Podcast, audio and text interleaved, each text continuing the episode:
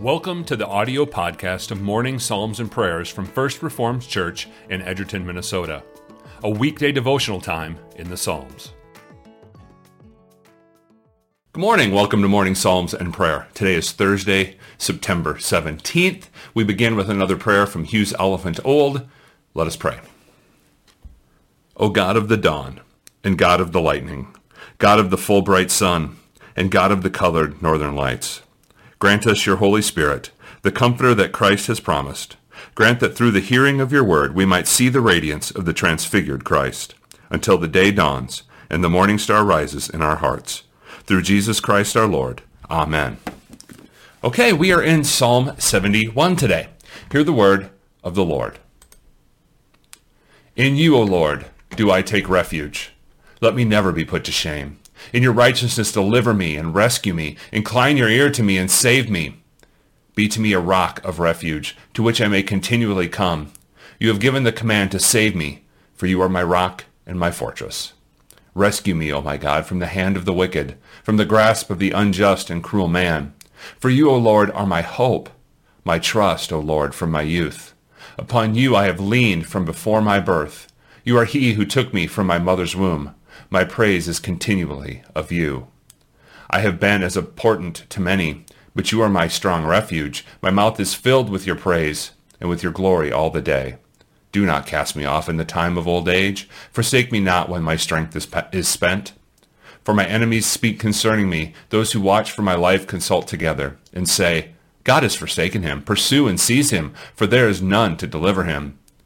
O God, be not far from me. O my God, make haste to help me. May my accusers be put to shame and consumed. With scorn and disgrace may they be covered who seek my hurt. But I will hope continually, and will praise you yet more and more. My mouth will tell of your righteous acts, of your deeds of salvation all the day, for their number is past my knowledge. With the mighty deeds of the Lord God I will come. I will remind them of your righteousness, yours alone. O God, from my youth you have taught me, and I still proclaim your wondrous deeds. So even to old age and gray hairs, O God, do not forsake me, until I proclaim your might to another generation, your power to all those to come. Your righteousness, O God, reaches the high heavens. You have done great things, O God, who is like you? You who have made me see many troubles and calamities will revive me again. From the depths of the earth you will bring me up again. You will increase my greatness and comfort me again. I will also praise you with the harp for your faithfulness, O my God. I will, I will sing praises to you with the lyre, O Holy One of Israel. My lips will shout for joy when I sing praises to you, my soul also, which you have redeemed. And my tongue will talk of your righteous help all the day long, for they have been put to shame and disappointed, who sought to do me hurt. Psalm 71 takes us back to a familiar theme. In you, O Lord, do I take refuge, we read in verse 1. How many times have we seen that? How many times have we seen that this is the general idea that so many of the Psalms have, that God is a fortress, that God is a refuge, that when life is under attack, God is the one who rescues his people. But look at what the psalmist says here. In your righteousness, deliver me and rescue me. Incline your ear to me and save me. He's understanding that God just isn't some place that they sit and they rest and they, they do nothing. They need the active help of God to be rescued. So, who is God to them? He's a rock of refuge to which they continually come. They run to him. They know that they need God. They can't do this on their own. And so we understand that the same should be true for us. We need to have God as our refuge, the one to whom we run to. Now, what is neat about this psalm is it sort of has a timeline, doesn't it? It talks about uh, what's going on and it talks about all these different things, but then we get to this point where it talks about, uh, in verse 17, and I haven't highlighted here, but verse 17, Oh God, from my youth you have taught me. But then it says, in verse 18, so even to old age and gray hairs, O God, do not forsake me. He's saying, God, from my young age to my old age. I'm going, I need to take you as a refuge. God, uphold me until I proclaim your might to another generation, your power to all those who come. That is the idea that we're seeing here, that God is a refuge for all of life, right? that we're better off having followed God when we're young and we're and we're still very well off having followed God when we are older and everything in between. And so, as you see, if you're watching on video, I have highlighted this uh, in verse 19. Your righteousness, O God, reaches to the high reaches the high heavens. You who have done great things, O God, who is like you? So, this God that we are to follow from our young age to our old age, we follow him because there is nothing like him. He is the God who is the ultimate. He is not simply uh, the God who is here or there. He is God to the high heavens. It's magnified. He is everywhere.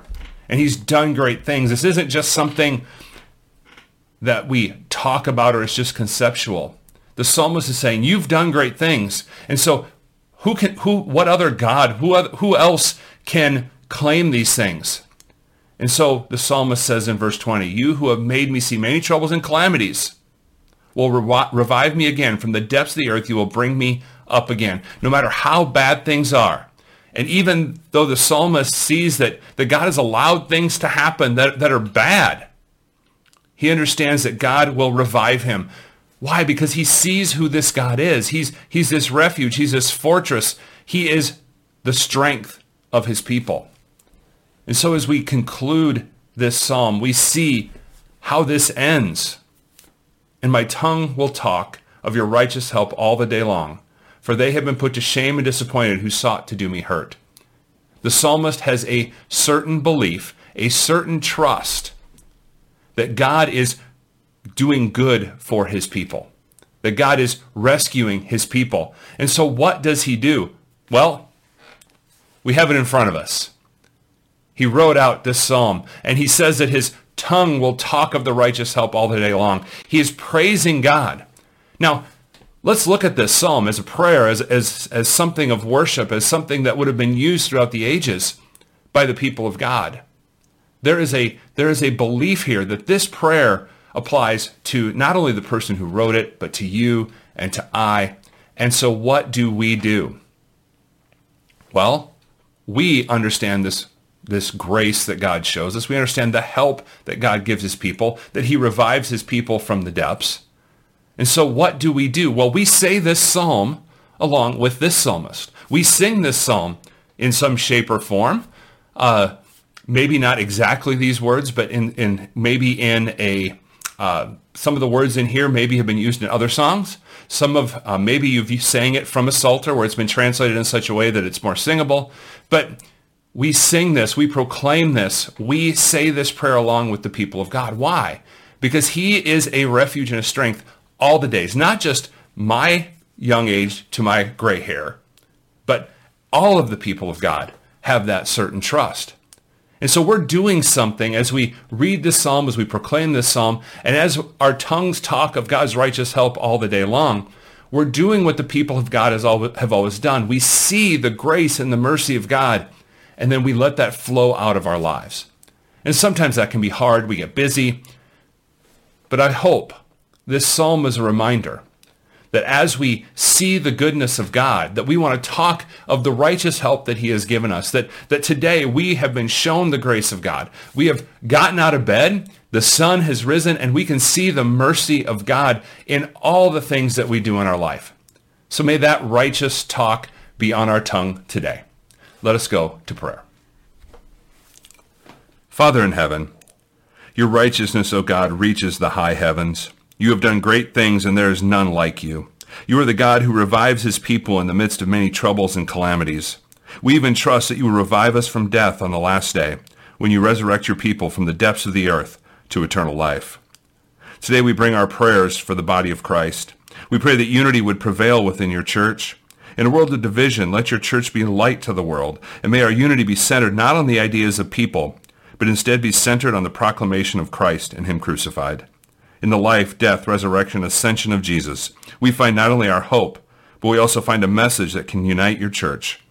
May our Christian walks be centered on the great truth of who you are and what you have done, and may it bring unity between believers in our community and across the world as we begin this day. By your word and spirit, bring peace and joy to your people, that our lips might shout for joy when we sing praise to you. For you have redeemed our souls, so, and so may our tongues talk of your righteous help all the day long, that Christ might be glorified in our lives today. We pray this all in the name of Jesus. Amen. All right, have yourself a very good Thursday. Take care. Thank you for listening. Subscribe to our podcast feed so you don't miss an episode. If you would like more information on our congregation, you can find it at edgertonfrc.org.